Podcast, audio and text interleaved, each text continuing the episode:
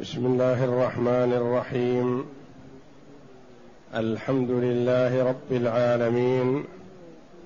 والصلاة والسلام على نبينا محمد وعلى آله وصحبه أجمعين. وبعد. بسم الله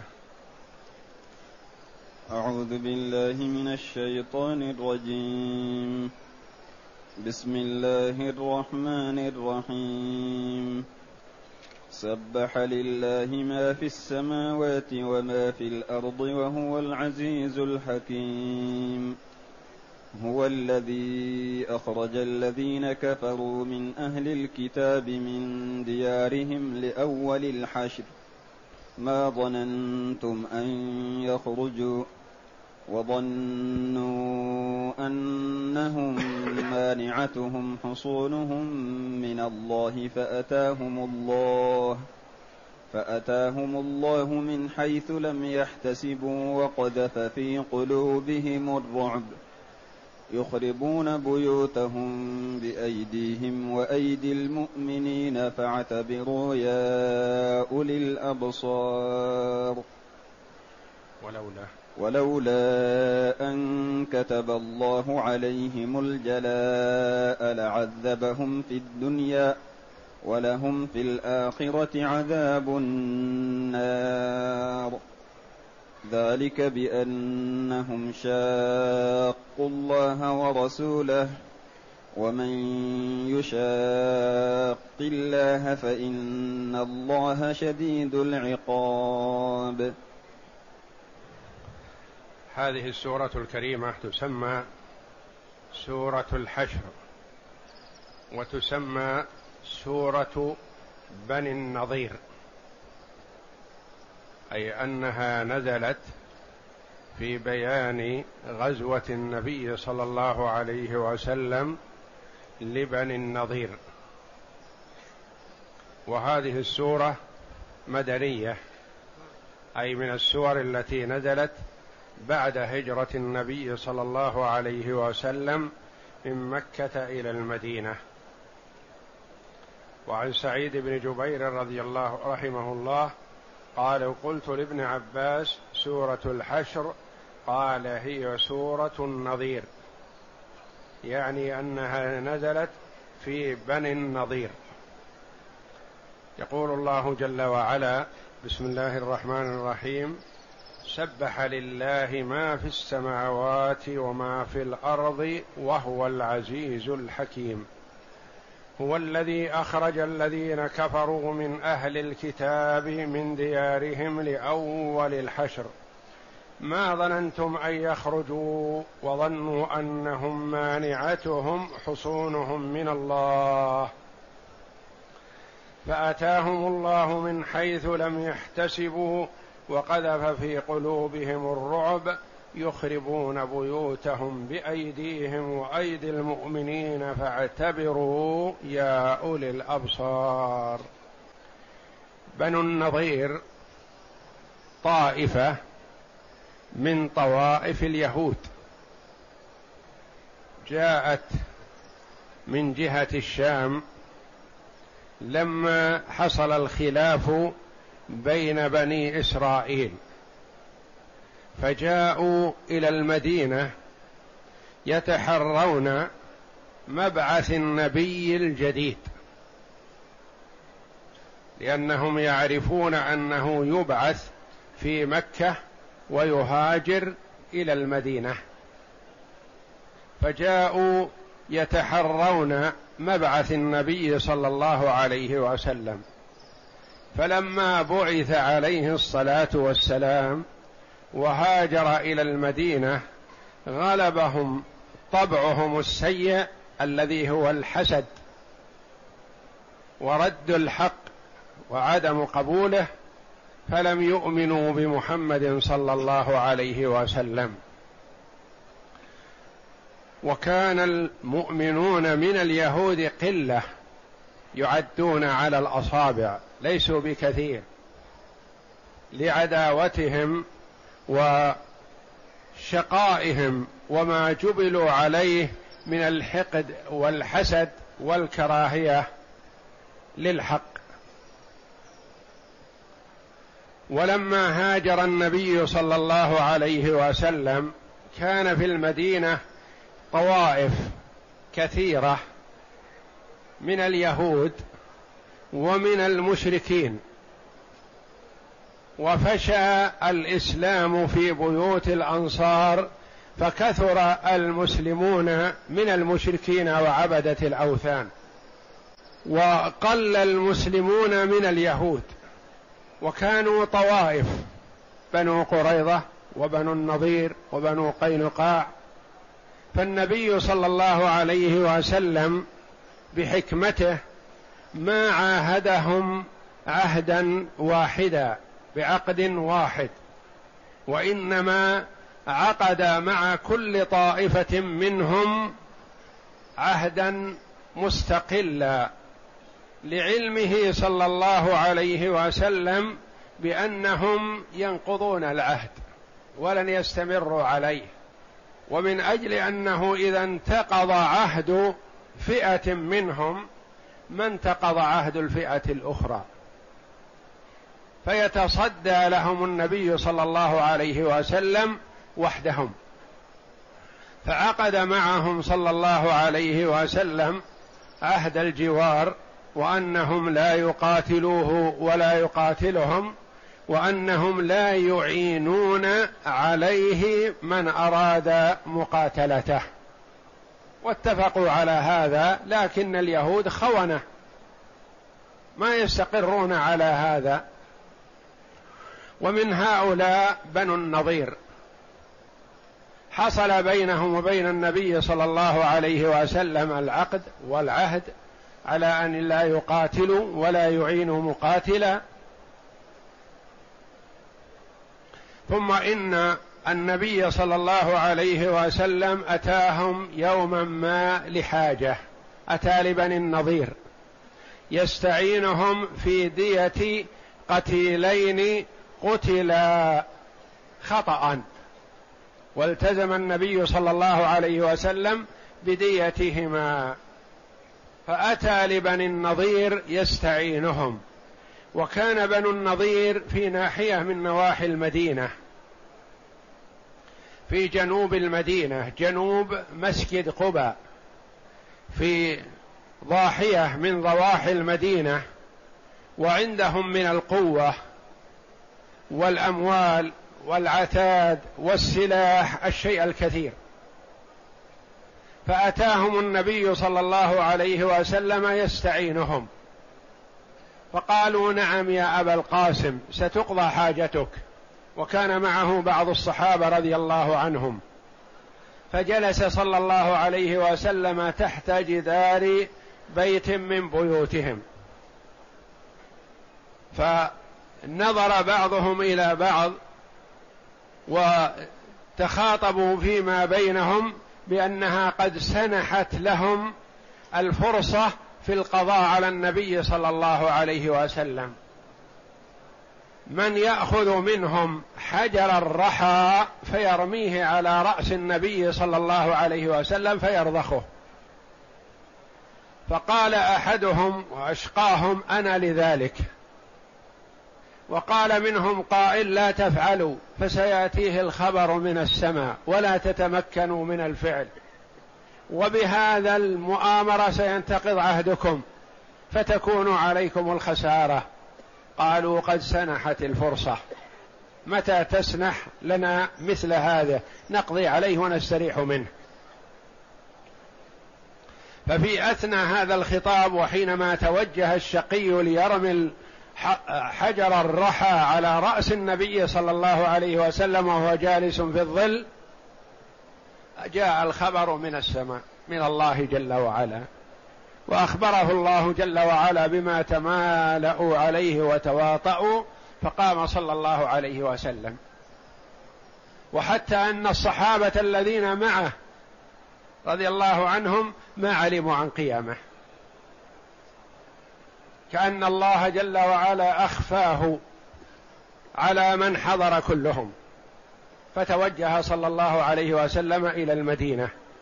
فلما التفت الصحابة رضي الله عنهم ما رأوا النبي واستبطأوه أين ذهب؟ فذهبوا في مذاهب يسألون عنه. فقابلهم من خرج من المدينة فقال رأيته قد دخل إلى المدينة. فتوجهوا مسرعين إلى النبي صلى الله عليه وسلم وقال وقالوا له أبطأت علينا فأخبرهم صلى الله عليه وسلم بما تواطأ عليه اليهود وبما هموا به. ثم إنه كبر وأمر الصحابة بالتوجه إلى بني النضير لمحاصرتهم فأرسل إليهم النبي صلى الله عليه وسلم يمهلهم عشرة أيام ومن وجد بعد العشرة أيام فسيقتل. فداخلهم الخوف والرعب ثم إن بعضهم تجهز وبعضهم تباطأ فأرسل إليهم عبد الله بن أبي بن سلول رأس المنافقين وقال لا يهمكم ولا تنزعجوا أنا ومعي ألفان من المقاتلين ندخل معكم حصنكم ونقاتل معكم ونرخص أنفسنا لأجل سلامتكم. فلا تهتموا بما يقول لكم محمد ولا تخرجوا. وسأدعو لكم من يطيع من العرب لمقاتلة محمد. فاغتر اليهود بوعد عبد الله بن أبي بن سلول وتباطؤوا بالرحيل ثم إن حيي بن أخطب رأسهم أرسل إلى النبي صلى الله عليه وسلم قائلا له لن نرتحل عن بلادنا فاصنع ما بدا لك. اغتر بوعد المنافق عبد الله بن أبي. فلما قال ذلك أمر النبي صلى الله عليه وسلم التوجه إلى بني النضير وحاصروهم. وألقى الله جل وعلا الرعب في قلوبهم. ثم إنهم راسلوا عبد الله بن أبي الذي وعدهم فتخلى عنهم. وراسلوا غيره من العرب من غطفان وغيرهم فتخلوا عنهم. فألقى الله جل وعلا في قلوبهم الرعب والخوف ثم قالوا للنبي صلى الله عليه وسلم ننزل على حكمك. الذي تريد منا نفعله على شرط سلامة أرواحنا. فقال عليهم عليه الصلاة والسلام تخرجون من حصونكم ولكم ما تحمل الإبل من أمتعتكم إلا الحلقة السلاح لا تأخذون منه شيئا. بذراريكم ونسائكم فقط وما تحمله إبلكم من أمتعتكم. ويروى أن النبي صلى الله عليه وسلم أعطى كل ثلاثة بعيرا. وبقية الأموال غنيمة لرسول الله صلى الله عليه وسلم الذي هو الفي. فتجهزوا وارتحلوا وكان الرجل منهم إذا نظر الخشبة في سقف داره فاعجبته هد الجهة وأخذ الخشبة وحملها على بعيره. أو إذا رأى السقف على الباب فأعجبه هد الجدار وأخذ الخشبة وحملها على بعيره. فأجلاهم النبي صلى الله عليه وسلم عن المدينة منهم من ذهب إلى خيبر ومنهم من ذهب إلى الشام. وأنزل الله جل وعلا هذه السورة العظيمة سبح لله ما في السماوات وما في الأرض وهو العزيز الحكيم. سبح يعني نزه الله جل وعلا. من؟ الكل. من في السماوات ومن في الأرض. من في السماوات من الملائكة ومن في الأرض من الإنس والجن والجماد والنبات والحيوان وكل شيء. ولهذا قال تعالى سبح لله ما في السماوات. ما يؤتى بها لمن؟ لغير العاقل. ومن للعاقل. سبح لله ما في السماوات. أتى بما التي غير لغير العاقل تغليبا للكثرة. واحيانا يأتى بما بمن تغليبا للعاقل. لأن العاقل الملائكة والجن والإنس. وغير العاقل سائر الحيوانات والنباتات والجمادات من الجبال والأحجار والأشجار والمدر والطين وغيره. فغير العاقل أكثر. فأحيانا يؤتى بما تغليبا للأكثرية وأحيانا يؤتى بمن تغليبا للعاقل. سبح لله ما في السماوات وما في الأرض. وهو العزيز القوي الغالب الذي لا يغلب الحكيم الذي يضع الأشياء مواضعها جل وعلا. لا يخلق شيئا عبثا ولا يأمر بشيء إلا وفيه مصلحة ولا ينهى عن شيء إلا وفيه مضرة. فهو حكيم جل وعلا في أسمائه وصفاته وفي أفعاله. وهو الحكيم وهو العزيز الحكيم. هو الذي أخرج الذين كفروا. الذين كفروا الكفار. من أهل الكتاب يعني من اليهود. من ديارهم مساكنهم وحصونهم.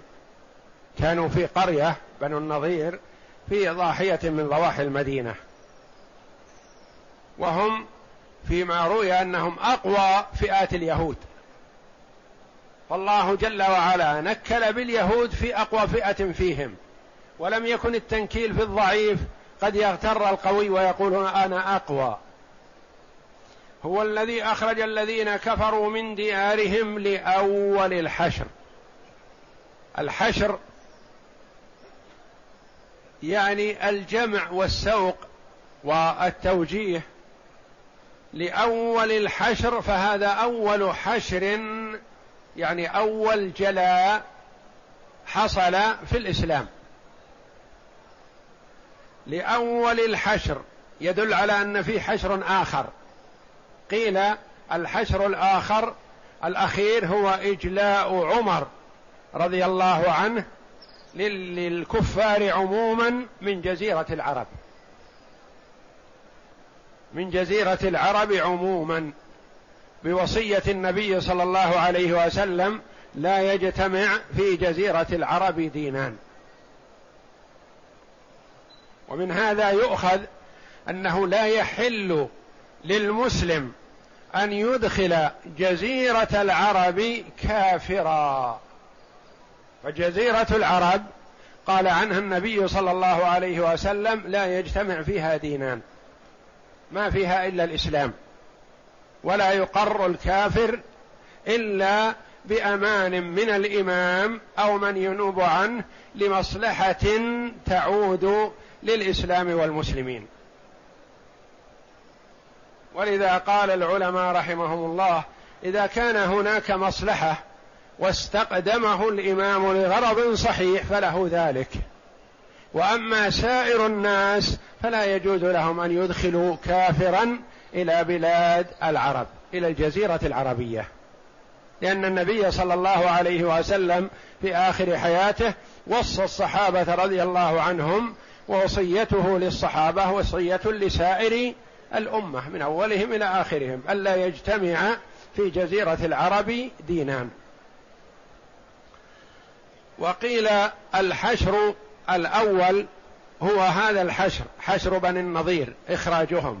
والحشر الثاني هو إجلاء عمر رضي الله عنه والحشر الثالث الأخير هو حشر الناس إلى المحشر وذلك أن أرض المحشر هي أرض الشام كما قال ابن عباس رضي الله عنهما وغيره.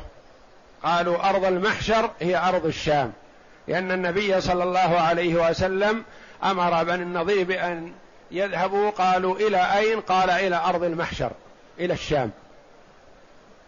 لأول الحشر ما ظننتم أن يخرجوا. ما كان يخطر على البال أن بني النضير يخرجون من المدينة ولهم ما لهم من الحصون والأموال والقوة. ما كان يتصور أن هؤلاء يخرجون. لو خرج كل خارج من المدينة ما خرج هؤلاء. ما ظننتم أن يخرجوا هذا ظن الناس عموما ومنهم المسلمون. وظنوا أنهم مانعتهم حصونهم من الله. وهم كذلك يظنون ويتوقعون أنه لن يستطيع أحد أن يخرجهم من المدينة. لما عندهم من القوة والمنعة والسلاح والحصون العظيمة. حصون محكمة. يعني لو بقوا فيها اشهرا وسنوات ما احتاجوا إلى شيء خارج. لأن داخل الحصون كل ما يحتاجون إليه. فكانوا متحصنين بهذه الحصون يظن أنها تكفيهم ما حي ولا أحد يستطيع أن يدخلها عليهم. لأنها قوية منيعة. وظنوا أنهم مانعتهم حصونهم من الله فأتاهم الله من حيث لم يحتسبوا ما توقعوا. وهم كانوا يتوقعون أنه لا يستطيع أحد أن يتسلط عليهم. فأتاهم الله من حيث لم يحتسبوا. اتوا من حيث لا يتوقعون. لأن الله جل وعلا ينتصر لرسوله والمؤمنين بما شاء. فلا فليس انتصاره مقصور على المجاهدين المقاتلين وإنما ينتصر على من شاء بالريح بالغرق بالصاعقة بالنمل بالبعوض بما شاء جل وعلا. فأتاهم الله من حيث لم يحتسبوا وقذف في قلوبهم الرعب الخوف والوجل بدأت ترجف قلوبهم وهم في حصونهم وهم في حال منعه لكن شيء جل الله جل وعلا جعله في قلوبهم ما استطاعوا أن يثبتوا له. وقذف في قلوبهم الرعب. والنبي صلى الله عليه وسلم يقول نصرت بالرعب مسيرة شهر. فإذا توجه إلى عدو يكون الرعب في قلب العدو وهو بينه وبين النبي صلى الله عليه وسلم مسيرة شهر. فما بالك بهؤلاء بجوار المدينة؟ ما أحتاج إلى سفر ولا إلى شيء من هذا. وقذف في قلوبهم الرعب الخوف والوجل حتى إنهم هم نادوا النبي صلى الله عليه وسلم وقالوا ننزل على حكمك. فاطلب منا ما تريد. يظنون أن النبي صلى الله عليه وسلم سيأخذ منهم أموال ويبقيهم. قال لا الجلا الخروج. ولكم أنفسكم وذراريكم ونساؤكم. وتحملون ما حملت الإبل من غير السلاح. وليس كل الإبل وإنما ما صرح لهم به. فأعطاهم النبي صلى الله عليه وسلم كل ثلاثة نفر بعير واحد من مالهم وملكهم وحلالهم. وقذف في قلوبهم الرعب يخربون بيوتهم بأيديهم وأيدي المؤمنين. فالنبي صلى الله عليه وسلم لما حاصرهم أمر بقطع النخيل وإحراق بعضها. وبدأ الصحابة رضي الله عنهم امتثالا لأمر النبي صلى الله عليه وسلم وإقراره بإحراق النخيل وجثها وقطعها. إرغاما للعدو. لأن المسلم مأمور بأن يجتهد في اتخاذ كل ما كان فيه إغاظة للعدو. فهو حلالهم وغرسوه واعتنوا به واجتهدوا فيه فأراد المسلمون إغاظتهم بهذا. فأرسلوا إلى النبي صلى الله عليه وسلم ما لك يا محمد؟ لا تقر الشر ولا التخريب ولا الفساد فلم تفعلوا هذا؟ فأنزل الله جل وعلا الآيات الآتية فيما بعد. يخربون بيوتهم بأيديهم وأيدي المؤمنين. المؤمنون يهدمون الحصون من الخارج وهم يخربون البيوت ويهدمون البيوت من الداخل. ويحاول أن يخرب بيته وهو أغلى شيء يملكه لكن يعرف أنه ذاهب وتاركه ليس له. فهو بين أمرين إما أن يستحسن شيئا يريد أخذه ويترتب على هذا هدم ما يمكن هدمه أو أنه يريد أن يفسد هذا لأجل لا ينتفع به المسلمون من بعد. يخربون بيوتهم بأيديهم وأيدي المؤمنين. يخربون ويخربون بالتشديد والتخفيف. بأيديهم وأيدي المؤمنين فاعتبروا في هذا عبرة وعظة وموعظة. فاعتبروا يا أولي الأبصار أولي العقول. ما قال فاعتبروا أيها المؤمنون؟ أو اعتبروا أيها الناس قال اعتبروا يا أولي الأبصار يا أصحاب العقول. أين عقولكم؟ في هذا عبرة وعظة لمن؟ لمن كان حولهم من اليهود. في هذا عظة وعبرة لمن كان حولهم من المنافقين. في هذا عظة وعبرة لمن كان بعيدا منهم من كفار قريش وقبائل العرب الكافرة. اعتبروا. هؤلاء أقوى فئة من فئات اليهود. ما الذي حصل؟ ما احتاجوا إلى سلاح ولا إلى قتال وإنما قذف الله جل وعلا الرعب في قلوبهم فنزلوا على حكم النبي صلى الله عليه وسلم. فاعتبروا يا أولي الأبصار. قال بعض العلماء يؤخذ من قوله تعالى فاعتبروا يا أولي الأبصار استحسان القياس والاستدلال ببعض الأمور على بعض. فاعتبروا يا أولي الأبصار. وقال جل وعلا ولولا أن كتب الله عليهم الجلاء. هذا شيء مكتوب. كتبه الله جل وعلا عليهم في الأزل. أنه يحصل هذا في لهم. ولولا أن كتب الله عليهم الجلاء لعذبهم في الدنيا. لكان النكال والعذاب الشديد في الدنيا أشد من هذا. لأن هذا جلى خروج من البلاد وأنفسهم سليمة. لأن الله جل وعلا كتب عليهم ذلك وقد كتبه على اليهود وعلى بني إسرائيل من لم يؤمن منهم وهؤلاء فئة من أولاد هارون عليه الصلاة والسلام. ما حصل عليهم جلا فلاحقهم الجلا وهم في المدينة. أتاهم حقهم. ولولا أن كتب الله عليهم الجلاء لعذبهم في الدنيا. الجلاء الإخراج من البلاد.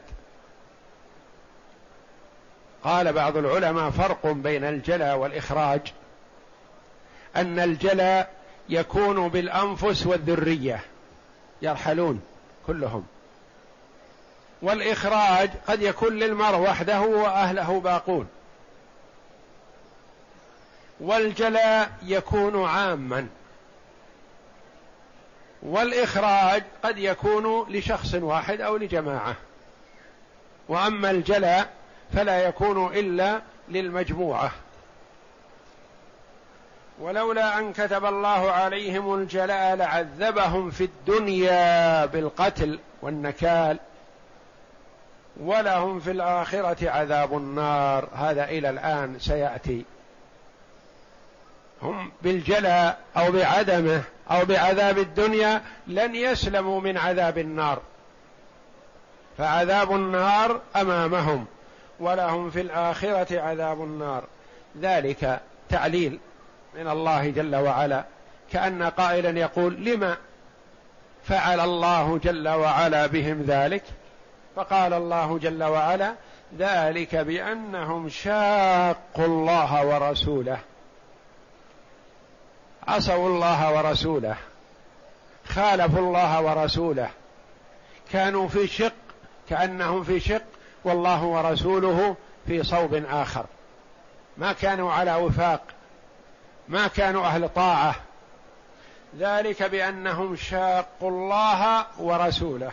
ومن يشاقق الله لم يعد الله جل وعلا لفظ الرسول لأن مشاقة الله جل وعلا مشاقة للرسول عليه الصلاة والسلام. بأنهم شاقوا الله ورسوله ومن يشاق الله فإن الله شديد العقاب. الله جل وعلا إذا عقاب لمن يستحق ذلك. وهو لا يعاقب العباد وهم لا يستحقونه وإنما يعاقب جل وعلا من يستحق. والله شديد العقاب يعني عقابه شديد قاسي لأنه على كل شيء قدير. لأن المرء أحيانا يود معاقبة شخص ما لكن ما يستطيع أن يعاقبه إلا إلى هذا الحد ما يستطيع يتجاوز فيه لأنه لا قدرة له. والله جل وعلا على كل شيء قدير فهو إذا أراد معاقبة شخص عاقبه بما يستحقه من العقاب وهو جل وعلا شديد العقاب لمن عصاه. وفي هذه الآيات عظة وعبرة لمن له عقل. وذلك بأن الله جل وعلا يمهل من عصاه ولا يهمله. فهو جل وعلا يمهل ولا يهمل.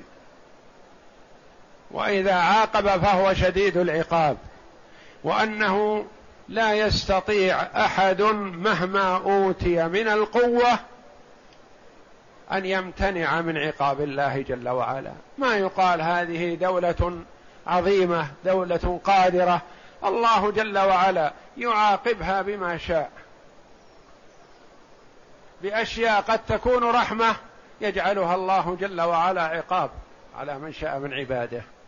يعاقب من شاء بأحقر وأصغر خلقه جل وعلا. كما عاقب النمرود ببعوضة. دخلت في أنفه. فكان من يريد أن يتقرب إليه ويتحبب إليه يأخذ المطرقة ويضرب رأسه. لأنه بضرب الرأس كأنه يخدر فيهدى ألم البعوضة التي في الأنف حتى قضت عليه. وفرعون اللعين يقول هذه الأنهار تجري من تحتي فأغرقه الله جل وعلا بالماء. الأشياء التي يتبجح بها جعلها الله هي موطن غرقه وهلاكه. وهكذا فالله جل وعلا ينتقم ممن شاء بما شاء. كما انتقم من أصحاب الفيل بهذه الطير الأبابيل. طير كالعصفور. طير صغير كالعصفور. مأمور بأن يقتل ثلاثة. هذا الطير الصغير الحقير. يقتل ثلاثة.